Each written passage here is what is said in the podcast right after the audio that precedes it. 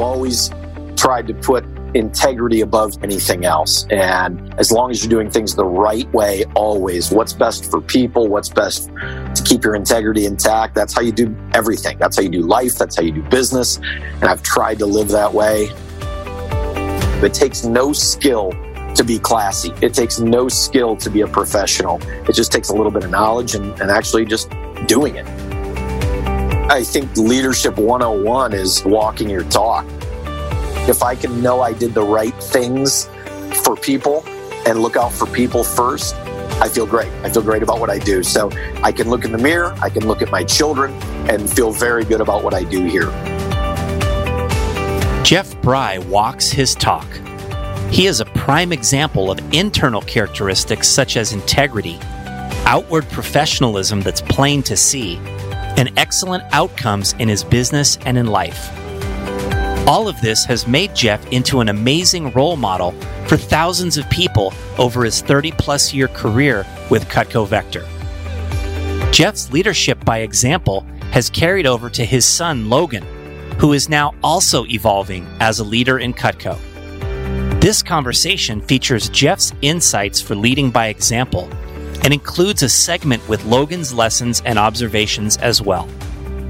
I'm very proud to feature today one of the finest leaders I know, Vector's Midwest Region Manager, Jeff Bry. Welcome to Changing Lives Selling Knives. I'm your host, Dan Casetta. There's a generation of entrepreneurs and business leaders out there right now who are positively impacting the world using lessons and skills that they first learned from selling Cutco knives with Vector Marketing Corporation. This podcast was created to share inspiring stories from Cutco's most prominent alumni and current leaders. On this show, you'll meet successful entrepreneurs, best selling authors, superstar business executives, and transformational leaders from many walks of life. All our guests will have two things in common. One, they're all changing lives today through their work and their influence. And two, they all started out selling Cutco knives when they were younger. The lessons of the Cutco Vector experience are numerous, are compelling, and are real world concepts for business and life. Through hearing real life stories and hands on experiences, you'll gain insights that can help you in whatever it is that you do in life. Thanks for pressing play. Let's get on with today's episode. All right. Hello, everyone. I'm here today with Jeff Bry. Jeff is the Midwest region manager for Vector Marketing and Cutco. He's been in the Vector Cutco business now for 30 years. 30 years. In fact, right now, this week. Very exciting to be with you here today, Jeff. Thanks for making some time. Yeah, Dan, thank you. Looking forward to it. All right. Outstanding. Well, I think it's fitting just to kind of start out by hearing a little bit about your early days in the Cutco Vector business and how you got started. So tell us a little bit about uh, how you started 30 years ago. Sure. Yeah. So my brother Dave started in 1988, a year before me. Uh, that summertime, he was, uh, I think he started somewhere in July, and in about eight weeks, he sold about 30 grand. So back then, four grand a week back in 88, not bad. That was a lot. Uh, yeah, he did pretty well. So he uh, got offered a branch opportunity the following year opened up and uh, May 15th, I want to say, was my uh, start date. So it's probably somewhere around May 1st. He said, Guess what you're doing this summer? I said, uh. He said, You're selling knives. I went, uh. and that was the uh, that was my interview. I said, Do I have to go to an interview? He goes, You just did. I said, Cool. I said, I said, Do I have to go through training? He said, Yeah, you don't know anything. Of course you do. And I said, Oh, all right. Didn't know any better. So uh, started selling. Expectations were incredibly high. As a matter of fact, he put he gave me a calendar about this big, a little calendar from like a bank or something. And he wrote in there exact dates of when I was supposed to hit each promotion throughout the summertime. And uh, I missed every one of them by weeks and weeks and weeks. I was not even close. And uh, I, you know, I sold all summer. I was uh, I learned a boatload, had a lot of fun.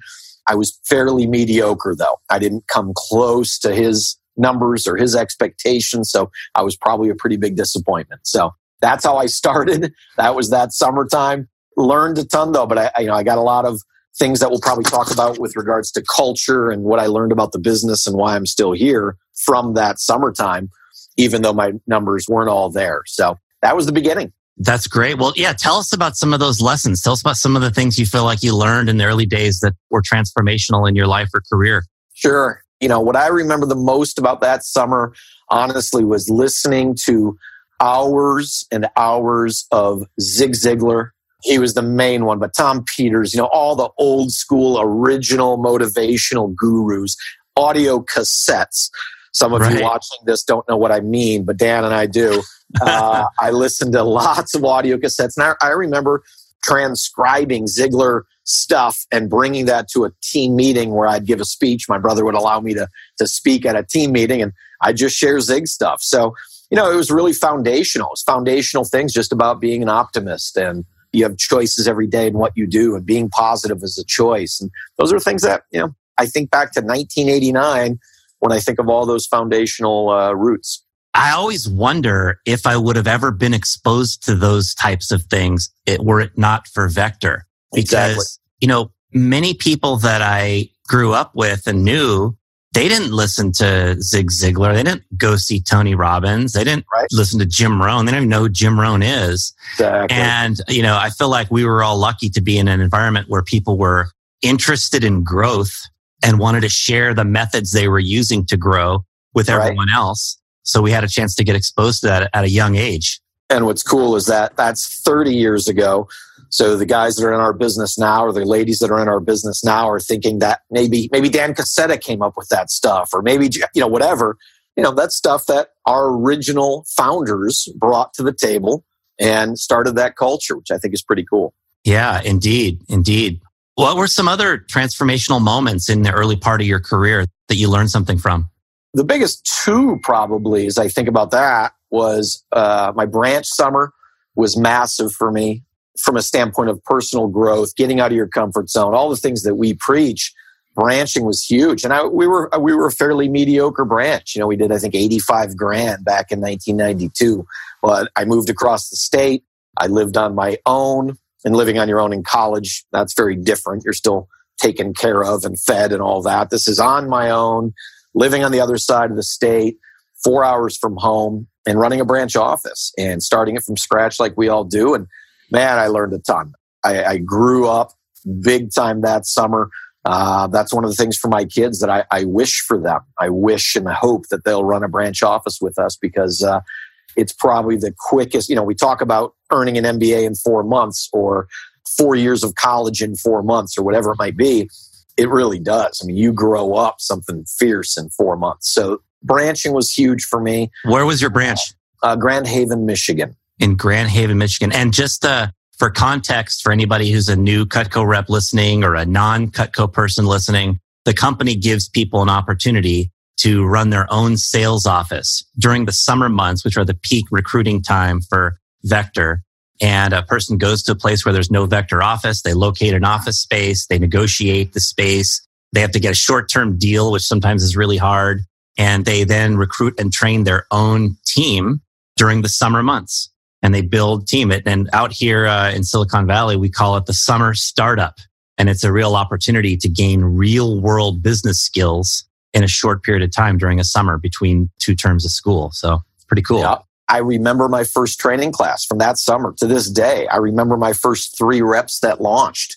Uh, one of them I got in contact with about five years ago. He ran into us at a, at a booth, at a Cutco booth, and said, I did this back in the 90s and he's an executive with a paper company now and he threw my name out there and uh, the person said yeah he's still here and he's like no way. So we got together got together and had a beer and uh, just caught up and it was absolutely amazing. He said you know what? You that summer changed my entire life. He said i talked to my my kids about you. I talked to my wife about you. I talk i go back to my high school and give speeches about finding a mentor in life and i talk about you. And I, I say that because i've shared this with my team in the last five years or so and said, remember, that's not talking about Jeff Bry as a, a region manager at 47 years old. That's Jeff Bry as a 19 year old kid that had that impact. And it wasn't Jeff Bry, it was Vector. Vector, the branch opportunity, we had that impact on that one individual that changed his entire life, which uh, I think is pretty cool as a branch office. Wow, that's powerful. And that's a great lesson for, you know, people growing up in the vector business and And even for anybody outside, just think about the impact that one person can have on another through mentorship and caring right. about people, investing yourself in people. Yeah, for sure. Awesome. Awesome. There was a second experience you wanted to share also that. Uh, yeah, no, uh, I guess my second uh, transformational experience in my business, like I said, I, I, was pretty mediocre as a sales rep. I was pretty mediocre as a as an assistant and as a branch. I, I wasn't breaking any records. I wasn't winning silver cups or anything along those lines. I left the business after my branch summer for a year. And uh, I was a professional student, I suppose, for my senior year in college. And uh, upon graduating, I started looking at, you know, what do I want to do? And I can't remember if, who it was, but someone brought up the concept of listing my values and, and, my top five values and what I value in a job and for myself and for my future. And I did that. And then I sat on one side of the page, pharmaceutical sales, which is what I was approaching at the time and thinking about. And then Vector as a district manager. Put them on each side, took those values, drew arrows, wrote all over it, and eventually came to the place where I said the values that I have and what I want for my life line up better with being a Vector district manager. So I called my former division manager, Tim McCready, and said, Hey, love to talk to you. We sat down at a place called Mr. B's in Troy, Michigan, and had lunch. And uh, I was so excited to tell him, Hey, dude, I want to be back. This is where I want to be. And I graduated from college. He said, Come on in and why don't you brush up? You've been gone for a year. So I assisted again for four months. After having my degree, I became an assistant manager in a district office for four months. And then in January, I opened up uh, my district. And that campaign, that first campaign, the only thing I had to think about in my past experience was mediocre sales rep, mediocre branch, mediocre assistant. And now I'm going to give this a shot, and I'm going to give it my all. I came back to the business because I loved it. I was all in. And uh, that campaign, we were number one in the region. We beat all the division offices, we beat all the district offices, and I was brand new. And that I said at that point, I went, huh, I, I guess I can do this. I guess I can be okay at this job. And that was a big transformation for me and confidence that it built that not only can I do this job, but I can probably flourish here as well. Yeah, well, you certainly have done exactly that. You've been a lot more than okay. You're a legend. And uh, it's been uh, amazing to see what you've been able to do in the company. It's interesting. I feel like there's this tipping point that people, they have to get past in terms of being committed to something Absolutely. to really be able to succeed. It's like 99% commitment makes things difficult in life, but 100% commitment, all of a sudden, right? It's a whole new world of achievement. It's a whole new world of just different experience that people have when they're yeah. fully engaged in something. For sure. You know, it's like 211 degrees doesn't boil water, one degree extra. There right? it is. Everything it transforms. Same exact thing with commitment, 100%. Yeah, exactly. Exactly. Now, I know that for a while you got a chance to work in Chicago. Mm-hmm. And during that time, you were mentored uh, at a significant level by Marty Dimitrovich. Yeah. We've introduced Marty uh, on this show as one of the all time legends in the Cutco business and someone who was taken away from, from all of us prematurely because of pancreatic cancer. And you were lucky to have worked with him for a while. And I just wanted to ask about some of the lessons that you learned in working with Marty.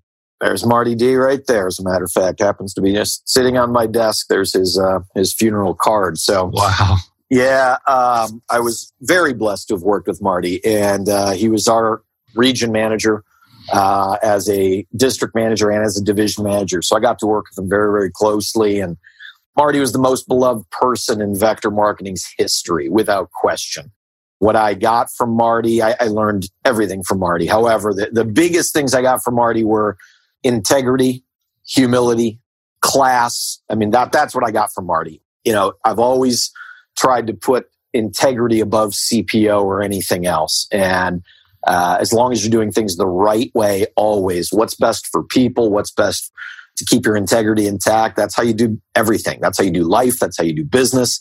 And I've tried to live that way based on what I learned from Marty. He was he was absolutely the best. So humility. Um, you know, one of the other cool things about Marty that a lot of people probably don't know was that Marty loved selling.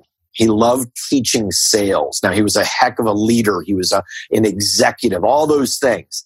But he didn't. He didn't even care about that stuff. He loved teaching sales. He would come to a, a division meeting or a, a, you know any function we had, and he would like to, he he loved teaching the details about how to sell Cutco cutlery because he loved it so much and believed in it so much, and that was I thought that was pretty cool. Yeah, that's neat. That's neat. You described you know Marty, his integrity, his class, and when I've asked people about you, Jeff, one of the things that comes up frequently is this concept of professionalism, of class what are some elements of professionalism that you're teaching to your team, to your people, to the young people in your organization? Hmm. From a professionalism standpoint, I mean, we do things like we talk about dining etiquette in our region. We teach some things that they're not going to learn in other places. We teach uh, how to dress for success, if you will, to use a cliche term. But to me, I think it's just please and thank you. That alone having a respect for manners um, that can separate you from the pack. Just saying please and thank you and, and attaching that to every single request be it written or verbal or whatever too few people do it. You know, go to a restaurant just listen for a minute. Just be there by yourself and listen to people that with a waiter or waitress what they say. And it's you know there's a, a ceo rule out there. I forgot where i read it but it, it's the concept is that when certain ceos that are good will want to interview someone for like a vice president position or some important executive role they'll take them to dinner. And it's not to see their table manners or anything along those lines. It's to see how they treat the wait staff. Mm. and you know it's like a window to the soul how they treat other people that are you know in the um, service industry. And i do it all the time. I watch people all the time to see how often you know in a meal you should probably say please and thank you probably 15 times give or take based on when they drop the water off when they fill the water when they take your menu when all the time. But i try to take that you know i suppose to uh, the business as well and just being classy, you know, I, you know, treating our staff when you're sending a request via email, that's a person at the other end of that thing, and uh, making sure that they are respected and, and they're treated well and they feel appreciated. And those are simple, simple things that everyone can do. It takes no skill to be classy. It takes no skill to be a professional. It just takes a little bit of knowledge and, and actually just doing it. I love that, Jeff. I feel like that level of professionalism in class is simply founded on respect for others. You exactly. know, a healthy level of respect for others, being conscious yeah. that we're part of a bigger system. Yeah. there's other people around us. Um, I visited Japan some time ago and I was just so struck by how orderly things were and how people seemed like they were aware that, you know what, there's thousands of other people around me I need to be conscious that I'm part of this system and respect my environment and respect the people Absolutely. around me. Know, no, nobody talks, you know, loud on their cell phone in a, right. In, you know, in public or in a train and, you know, on the escalators to the subway, people line up on one side. So if somebody's in a hurry, they can get by. And Isn't that great? Um, I feel like there's a respect built into the culture there that yeah. you don't necessarily see everywhere in America or everywhere else. And you've always been an amazing example of that. And it's great that that's something that you're sharing and teaching with your people. Appreciate it. One, can I throw one thing out there, Dan? Uh, you know, one of the things I, I have said to our guys as well is think about this for a moment. If we don't do our job for a month, what happens? And the answer is we don't sell some knives. If a sanitation worker doesn't do their job for a month, what happens? And you just watch people think about that for a second, let it soak in. It's like, yeah, treat everyone with respect, right? Yeah, exactly. Awesome. You know, I feel like young people also really need to work on communication and influence, especially these days in the era of the methods of communication we have now. People are texting a lot and just certain elements of communication and influence are kind of lost arts in this world. And you're viewed as one of the most polished and effective communicators in Vector. You know, you're always in demand to speak at an event. And I think a lot of people look up to you in this way. And uh, what would you say are some of the keys to developing in the areas of communication and influence? Yeah, I mean, from a communication standpoint, I suppose, I mean, if you're talking just public speaking or getting in front of an audience, I think everyone's system for how they take notes or how they, what notes they have in front of them on the podium, everyone's different from that standpoint. Uh, some people can put four bullet points and roll.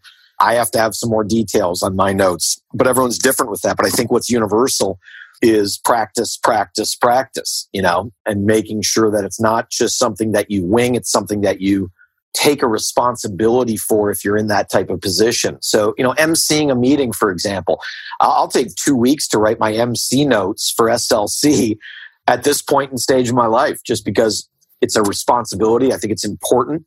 Uh, if I'm given that responsibility to impact and set the tone for a speaker, I take that very seriously. So I put a lot of time into it. So I, I think the first thing is knowing that it's important if you're given that responsibility and taking it seriously. I think that when you're giving a message in our company, it's fun to, to be passionate, you know, for whatever you're doing, whatever you're talking about. I think it was Tony Robbins that originally was quoted saying, passion is the genesis of genius. So just leaving it all out there. You know, I tell people to, to if you can take a piece of your heart and soul and leave it on the podium, you did a good job. Uh, and don't worry about what people think. If you feel it, someone else out there probably feels the same thing. So, you know, those are, I guess, a few of the tips. I don't know if there's something more specific you're looking for there, but. Yeah, you know, I can remember in a, one of the Jim Rohn audios that he teaches, he has this section on good communication and it's so like, it's hilariously simple. He says, two keys to good communication. Number one, have something good to say. And number two, say it well. And there you go. And then of course he expounds upon those things about like, how do we have something good to say? And a part of that is preparation. You know, a part of that is our own personal development to internalize good ideas so that yeah. they're there for us to have, right? And then, you know, saying it well, preparation is a part of that also, an organization and then passion, all those kinds of things, right? How about like just general influence and how does a young person growing up in business become more influential with their peers and with others? Well, I, I, think leadership 101 is is walking your talk. I think it's uh, you know you influence people by one is being a good person. I think that's really important for starters. Uh, two, it's you know ego. I find ego is usually low self esteem for most people. Uh, keep your ego in check and just give of yourself. Um, you know, I, I think of a time where I was a division manager, and I don't know if this story even resonates or not, but I was a division manager and I, I, came into my office. It was the middle of summer and the bathroom was just trashed. It was terrible. And I, I was in a suit and I got on my hands and knees and started cleaning and started washing the floor and started cleaning it up because it looked like it was just terrible. And my whole staff, five assistant managers, my pilot, my receptionist, all came around the corner and saw me doing this. And uh, it was just, look, this was not taken care of. This looks awful. You know, we need to take care of every part of the job. And if it's not going to be done, I'll, I'll do it. I'll take care of it.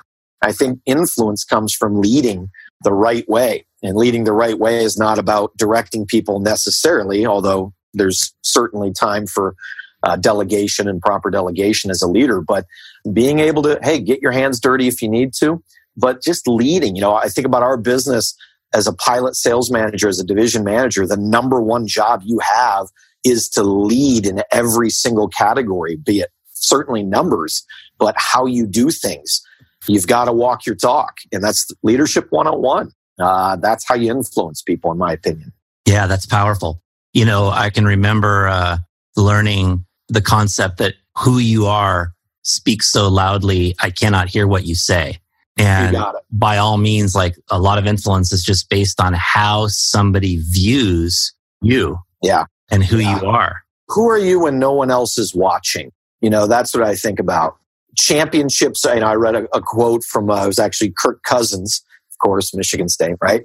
He said, uh, who are you when no one's watching? Championships are built on a thousand invisible mornings where no one else is around. You know, that's how you build in sports is what you're doing at 5 a.m. when the lights aren't on. Who are you when no one else is watching? You know, I, I always try to think of if my kids saw me do this, would they be impressed with that? Would that impact them in a positive or negative way? And how you do one thing is how you do everything. So, you know, the little things matter. Yeah, that concept that how you do one thing is how you do everything is really telling. I feel like the things we do or don't do, they reveal a lot about what's inside us, right? Somebody that has good habits in one area probably has good habits in most areas. It doesn't necessarily true across the board all the time, but it's true largely in most of the areas of our lives. If you can develop a good habit in one area, it tends to carry over If you develop discipline in one area, it helps you in other areas. And for me, working in Vector and Cutco at a young age really taught me a lot about discipline, taught me a lot about getting out of my comfort zone also. Sure. Um, you know, like making phone calls to make appointments the very first time was kind of traumatic for me. And I almost quit. And I tried to quit and my manager wouldn't let me. But as I overcame that fear and I became capable of, you know, getting past that moment of hesitation, you become more confident to tackle bigger challenges and other challenges in exactly. life. So. Exactly. So um, that's why my son is selling Cutco or will be selling Cutco is right there. You know, I told I've told my kids for years now, I suppose, but they've always I've always given them choices. I've never been a, a dad, and my my wife and I have never been parents that have said you have to play soccer or you have to do this or you have to do that. Um, we just, you know, I'm very, very, very passionate about Michigan State, as you know, Dan. Um, but my son is now making his decision for, co- or just made his decision for college choices. And everybody that knows me is saying, eh, of course, he's going to state. And I've said, he can go wherever he wants. And I've really, for the last three, four, five years since he's been in high school, have said, wherever you want to go. Even Michigan? Dan, yes yes, and he got accepted to Michigan, by the way, and turned it down. Oh, good. Uh, he good, got accepted to Notre Dame and turned it down. So he had a lot of choices with school. He had a lot of opportunities. He's smart. It skipped a generation from my father, skipped, skipped, my brothers, and jumped into my my kids uh, as far as intelligence. But he, he had a lot of opportunities, and I said, "Dude, you got to go wherever you want to go." And uh, two, uh, three weeks ago or so, we were, he was down to Notre Dame or Michigan State and went through pros and cons. Again, something we learned, I learned in Vector. Go through pros and cons, write it out. Don't just think about it, but write it. And we were walking the dog, and he said, Look, I've done my pros and cons. You want me to give them to you? I said, Fire. He went through everything, and I said, What's that mean?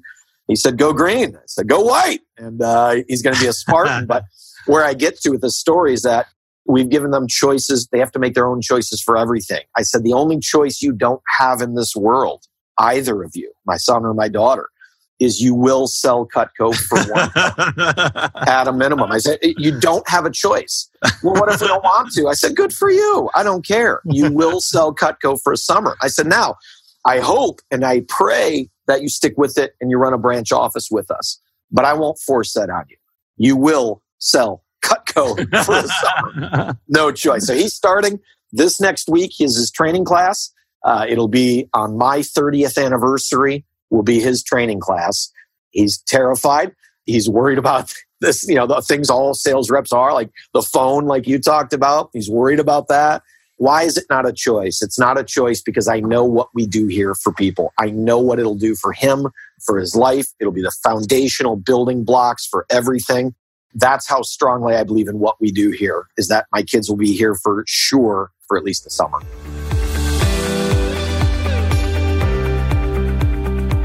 Listeners, you just heard Jeff describe how excited he was for Logan to start selling Cutco.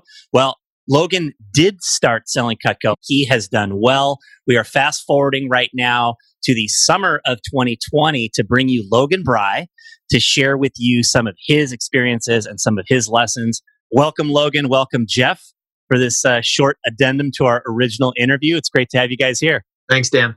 Yeah, Thanks awesome. So, so tell us, uh, how's it gone for you, Logan? I always say, whenever people ask how my Cutco experience has been, I said last summer was the best summer of my life, and it's by far, honestly, there I've never experienced such a concentrated period of personal growth than I did last summer. So honestly, I wouldn't trade it for the world. That's fantastic. Well, tell us a little bit about your results and what what are some of your key experiences. Okay, cool. So last summer, I ended up selling about forty-eight thousand um, dollars, or CPO. I did about 112 demos, which was my dad's main goal for me. He told me I had to do at least 100 demos, and I was able to do that, um, which was cool. And awesome. Um, I think just another one of my stats. I think I had just like a above a slightly above a three hundred dollar average order, so very average, nothing special or anything like that. And yeah, and then some of my key experiences, I would say, obviously just like overall growth, I think was huge for me because I'm a very I'm a very introverted person. I don't like talking to people very much, or I do, but it's hard for me. I'm close with my close group of friends, don't have a lot of acquaintances like that, that I have on the side, that kind of thing. So it, calling people and trying to book a presentation, going to their house and talking for an hour, definitely outside of the comfort zone.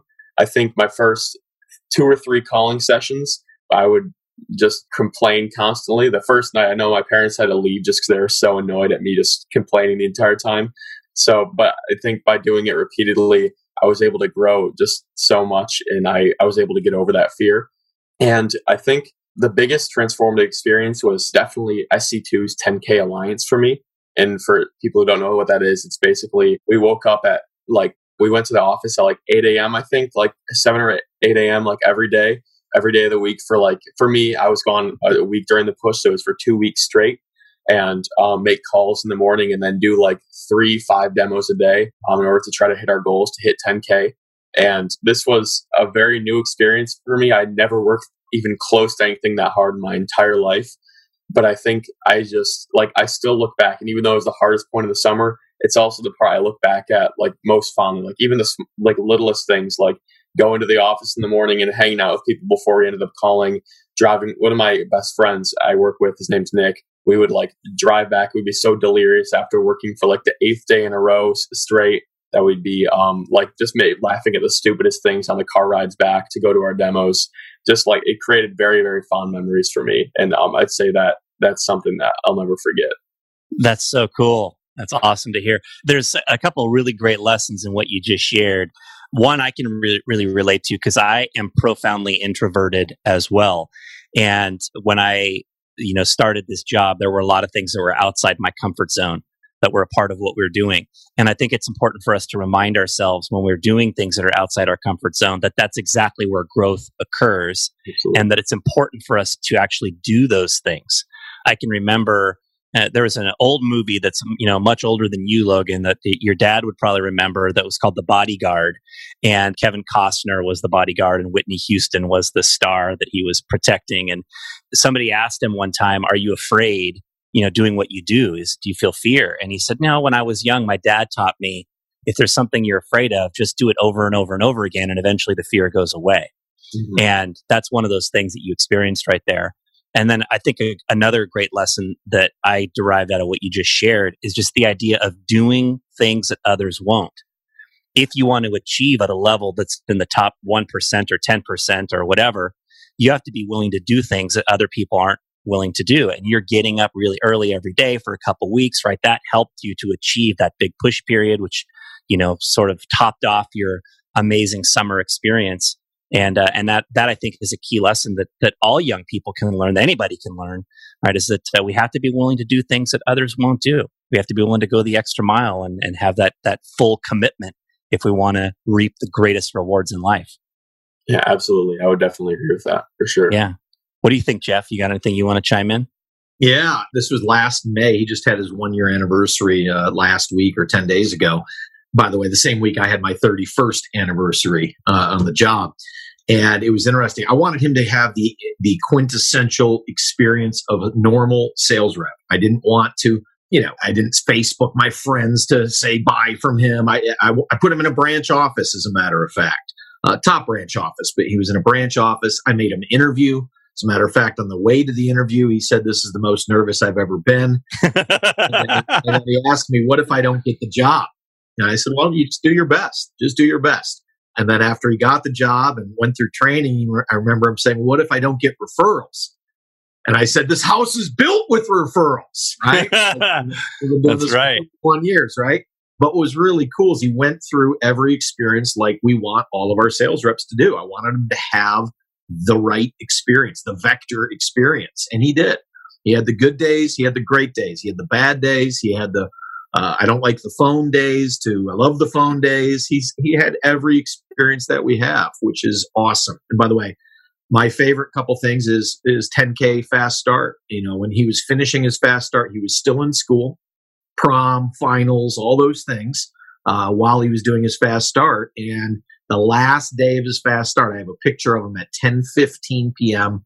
finishing up his last demo, and he was at uh, he was he was what is he 9200 something like that straight sales, and he had like a $500 sale which brought him down to like 90 or up to like 9700. And I told him before the demo, I said, "Hey, if you don't hit it with this demo, if you want to, you can call Mr. Labresh, who's in Los Angeles, three hours back, and I'm sure he'd do a demo with you. So 10, 15 or so, he came downstairs and he smi- had a big smile on his face. And I said, You hit it? He said, Nope, let's call Mr. Labresh. I, I said, Really? I said, It's 10, 15 at night. You want to work harder? He said, We're not fin- we're not quitting. We're getting this done. And anyway, longer story short is that uh, my brother called me and said he wanted a cheese knife. And then he said he wanted two cheese knives. And he had like a $300 order of what he actually wanted to buy. So I said, you, you hit your fat, you know, you hit your 10K. But my point is, he wanted to finish the job. He wanted to hit his goal, which was huge. And uh, the second thing was the 10K Alliance. And I remember one morning I was on my way to work and he said, he was up and on his way and he said, it's getting easier. And that was after like day seven, day eight, day 10, something like that. And again, that's what we teach. We teach work ethic here. He learned that last summer. And uh, it was just amazing to watch, you know. And he had a 10K fast start, he had a 10K SC1 push, a 10K SC2 push, and a 10K CFC push. And uh, as he said earlier, he's he's an introvert, and he just worked hard. 112 demos on the summer. It was so fun to watch. I told him at SC2 what I sold. I wouldn't tell him what I sold before he hit it. So at SC2, in my wrap up speech from the stage, I said, I sold $720 in my fast start. Logan sold 10,000. My biggest push was three grand. He had three over 10 grand. I sold 14,000, 15,000 my first summer. He sold 48 grand and won a scholarship. He's a thousand percent my hero. And uh, it was just a magical, magical summer. Awesome. That's awesome. What are you doing this summer, Logan? So I'm in the um, pilot office for the the Motor City division, the new Motor City division, and I am uh, like a selling assistant. So I'm doing sales part time, and then I'm also doing uh, like PDI and just following up with reps, coaching reps, and trying to help motivate them and help them hit their goals. Just teach them new advanced tips, that kind of thing. Awesome, awesome. And how'd you like your first year at State? Oh, it was fantastic. Yeah, I would say actually like going into college, I was a little bit nervous because you know as an introvert, it's not like you're just handed friendships on a silver platter anymore or interactions. You have to kind of make an effort. And I think that despite I had high school friends I went into it with, but I think I was able to make a lot of new friends due to my experience with Vector. And I was able to um, come out of my shell and take advantage of a lot of opportunities. Like I'd made like an IM volleyball team. That's never something I would have done. Just a lot of things like that that helped the Vector experience thing helped me fully take advantage of the opportunity. Awesome. Awesome. Hey, so I got a question for you that I think a lot of young people, particularly in the Midwest region, would want to know. What's it like having Jeff Bry for a dad? Oh, yeah. This, Careful. this this is one we get uh, quite often. I would say in the vector world, it's very strange having seen the guy up on stage talking and everything, and then that they hear your last name and they make the connection for the first time, and it's like, oh boy, here we go again. Um, but I mean, it truly is. It's weird because it's just like he's been my dad forever. So, but I mean, I recently have become after watching him work and everything. I've recently become very, very grateful for having him as a father because he just cares so much, I think. And I think people can tell that just from the way he runs his business is that he truly does care so much. And that certainly extends to his family, as you would assume.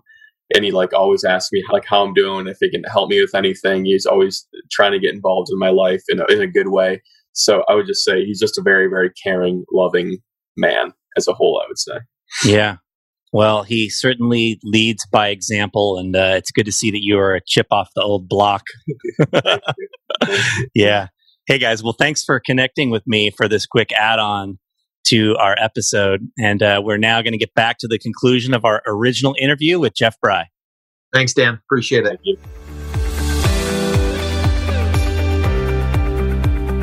Jeff, what are some of the things you're most proud of in your business or in your life? Uh, you know, business, I, I, guess the thing, Dan, I'm probably most proud of is that, you know, I try to do things the right way. Like I said with Marty, I try to do things with integrity. I try to do what's best for the person. And at many times that's at the peril of CPO and that's at the peril of sales in our business and income and all those different things. If I can sleep at night, if I can know I did the right things for people and look out for people first, I feel great. I feel great about what I do. So uh, I can look in the mirror. I can look at my children. and feel very good about what I do here. So, from that standpoint, I guess that's the most important thing to me. I guess if it's more specific, are, are, you looking at all for like things I've accomplished that I felt good about in the business or? Yeah. How about personally?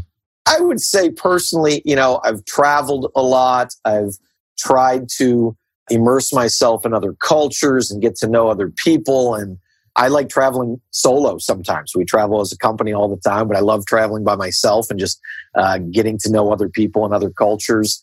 I don't know if I'm proud of that, but it's just something that I enjoy doing. I'm proud of friendships. I've got very, very, very dear friends that range from people I went to kindergarten with, that I'm still very good friends with, to our high school crew. Uh, matter of fact, I'm in the process of creating our 30 year high school reunion right now. It's this August, and I'm putting together the golf tournament and all that stuff. But we've got a group of about 15 guys that are still super, super tight. Um, to my Vector family, to you know, I have a lot of friendships, and I'm, that's that I absolutely cherish. I try to cultivate those with experiences with those friends I could give stories of that, but just you know, I, I guess that's something I'm proud of, and then uh, I'm really proud of my uh, my family, my wife, my kids, how we've tried to raise them so far. They're 18 and 15, uh, but uh, yeah, those are probably a few of the things. I think all those relationships, Jeff, are a testament to how you make people feel. Because I know that you're the kind of person that people like to be around. And I think that says a lot about you and just the kind of person that you are. So, Jeff, the idea of this show is about, you know, how people that uh, have sold Cutco are changing lives. And as you look ahead in your career and in your, your life, how do you aspire to change people's lives or to continue to change people's lives through your work and through your influence? I feel a little awkward talking about my influence. It's more the corporate influence and what we do here. But, you know, I, I think one of the things I guess I'll say, Dan, is I, I hear a lot. I hear people say millennials are this, millennials are blank and you can fill in the blanks to lazy, entitled, you know, those types of things. You hear it when you're on a plane and you say you work with college students and things along those lines. And I vehemently disagree with that, those, those comments. I hate when people generalize a generation of people based on an experience they might have with one or two people or whatever it is. Um, we've got to put them in the environment to learn. And that's what we do at Vector. Again, why, why are my kids going to work here? Because they're going to learn work ethic.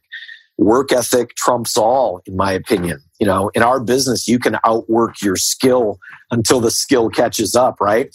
And we teach work ethic here. I'm very proud of that. I never apologize for that because if you learn that, you can do whatever you want. I don't care what profession, what industry you're going into. If you learn work ethic, you're going to succeed. You're going to flourish in whatever you decide to do. So I'm very proud of that as a company. I'm very proud of that as a region and as a father as well, that I'm going to be teaching that to my kids. But I would say moving forward, it's, it's continuing to trying to get a bigger platform to influence more people. You know, I'm very big into branding.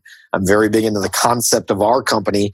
Our Cutco brand, of course, is, is sterling and platinum, but I want Vector to be branded as the preeminent place to learn how to be an adult, how to be a, a successful whatever you fill in the blank as to what role or what type of job you want to have. And uh, it's the greatest place to learn leadership. It's the greatest place to learn work ethic, integrity, getting out of your comfort zone, trying to be, become a better version of yourself. All those things that we teach here. I just want to continue and uh, want to impact more people. So we got to keep recruiting.